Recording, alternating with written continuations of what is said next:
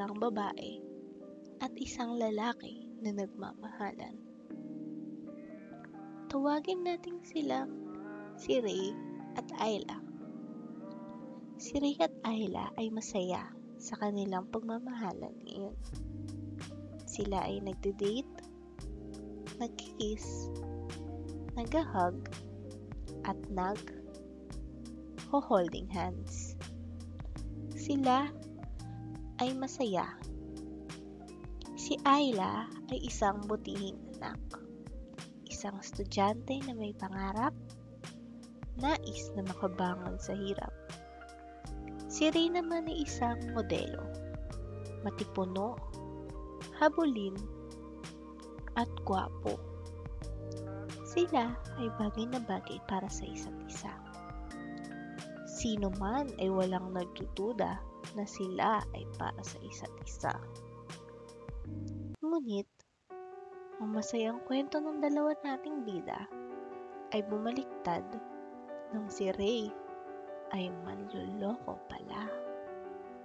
Pero ang mas malala, alam ito ni Ayla.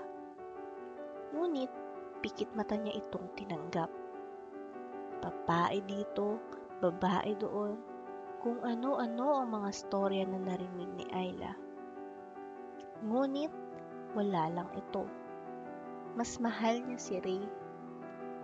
Oo, nahuhuli si Ray Ngunit magaling siyang magsalita. Babe, sorry. Wala naman yun, babe eh. Oo, may iba dyan. Parte ng trabaho ko yun kasi modelo ako, di ba? Pero alam mo naman na ikaw lang, di ba? Sa'yo pa din ako uuwi. I'm so sorry, babe. So sorry. Saad ni Ray. Huminga ng malalim si Ayla at tumingin sa mata ni Ray. Oo na, isang sorry mo lang naman. Tanga na naman ako eh.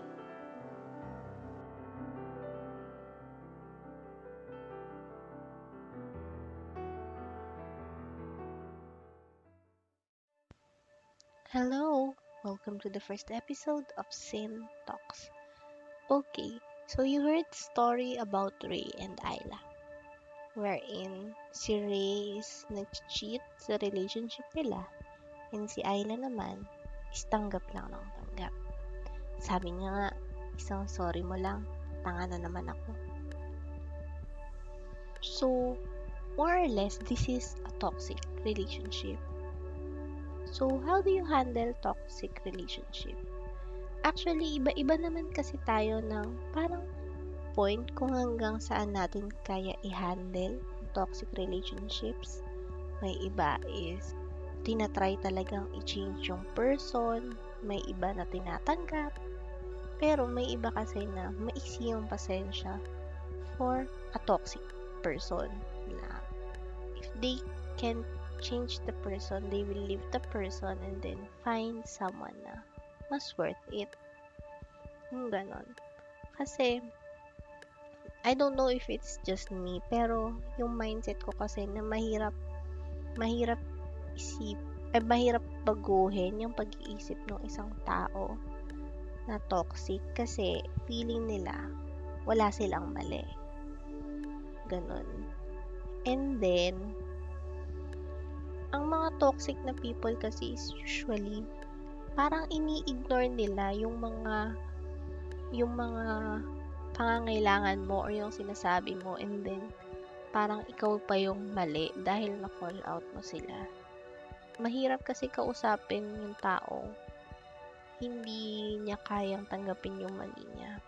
Sobrang kailangan mo ng mahabang pasensya para doon.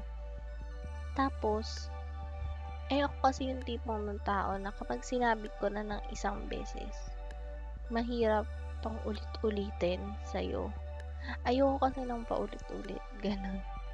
Tapos, sipin mo, dahil hindi siya nagbabago, nakaka-stress, parang lagi kang na, na parang imbis na maging masaya kayo, is nabibigyan ka lang ng stress. Pero, kung isipin mo naman kasi, may times nga na, oo, masaya. Pero, kung bibilangin mo yung times na nag-away kayo dahil sa pagiging toxic niya or yung times na nambababae siya or nalalaki. So, huwag na natin maging specific. Pati babae na, ng nanloloko din. So, yun. Parang ang hirap na pumasok ka sa relationship para ma-stress ng ganun kalala. Yun yung hindi ko maget sa mga te- toxic relationship. Siguro man, pumasok din naman ako sa toxic relationship nun. Pero, nung na-realize ko na, parang umalis agad ako. Ayoko kasing, ewan ko, siguro dahil mahirap, mahirap na marami kang iniisip tungkol dun sa taong yun. Parang, don't get me wrong, siguro, I mean, minahal ko naman yung tao, pero parang mas importante kasi sa akin yung self-love na tinatawag na mahirap kasing magmahal ng ibang tao kung hindi mo mahal yung sarili mo. So, yun.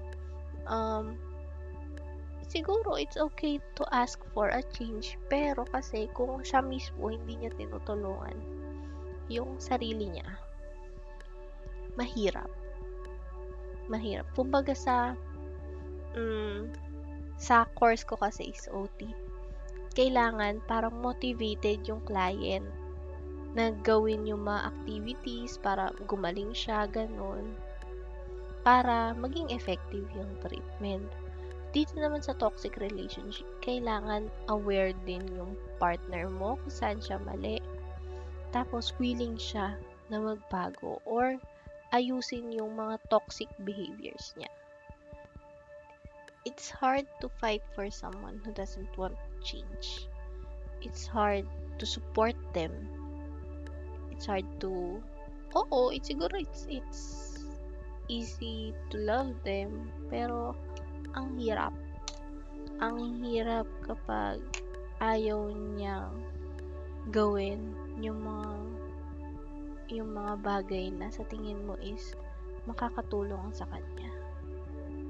Pero may times kasi na maiisip mo na parang yung nag-aalangan ka kasi baka ma-provoke mo siya na ayun na parang kapag pinag-uusapan nyo kasi na kung pwedeng magbago siya or what parang iisipin niya is hindi ba siya enough? Which is mapupunta na naman sa pagbe-blame, ganito, ganyan, na ikaw kasi parang hindi ba ako enough or masyado lang mataas yung standards mo or what. May mga ganun kasi factors na pwedeng sabihin. Pero, what if, yun nga, ipaintindi natin na imbes na mag-blame tayo ng, ng sa isa't isa sa relationship is try nating unawain, try nating mag-usap, let's talk about it. Hindi yung ganitong nag-aaway tayo, nagsisigawan um, let's try to be mature sa pag-uusapan natin na imbes sinisisi natin yung isa't isa sa mali ng relationship is try nating unawain and then find find the common ground for us to and then once you find your common ground na and you work on your toxic behaviors sa relationship Ganoon.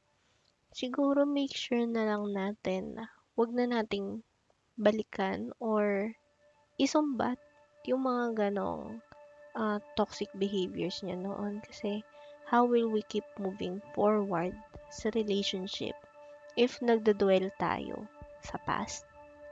Okay, so parang part kasi siya ng repairing ng relationship.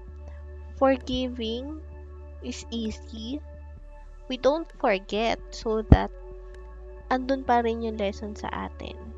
Pero, as much as possible is, wag na natin i-bring up.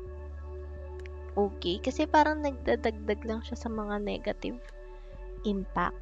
Parang, ano, naging part siya ng toxic relationship pa rin na kasi naayos na natin to eh, para napag-usapan na natin. So, bakit binabalik-balikan pa rin natin? Yung ganon.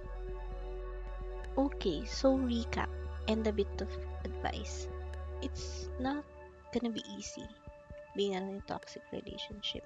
Hindi siya madali for someone na alam mo na may mali pero wala kang magawa kasi yung isa is hindi niya hindi niya na-perceive yung mali.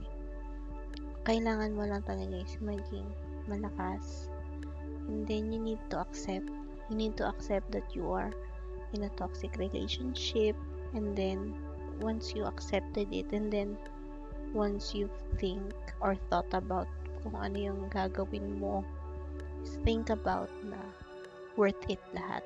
Na ginawa mo yung best mo para mag-work yung relationship or if you left is you did it because you care about yourself, you love yourself more than you love being in a toxic relationship. Pero ang bottom line ko naman here is it's always gonna be your decision. Nasa iyo yung huling desisyon kung ipaglalaban mo, tutulungan mong mag-change yung taong mahal mo, or you'll leave. Kasi malaki ka na. For sure, once narinig mo to, naiisip mo na yung mga options mo and then you'll weigh. Kasi, ganoon naman tayo, di ba? Once na iniisip natin kung ano yung nag-weigh na pros and cons, kung nagbe-benefit ba yung taong mahal natin, kung tutulungan natin sila, or mag- mas magbe-benefit tayo dahil mas importante na mahalin natin yung sarili natin. Or baka kailangan lang ng konting tulong ng mahal natin, 'di ba? So yun, it's always gonna be your decision.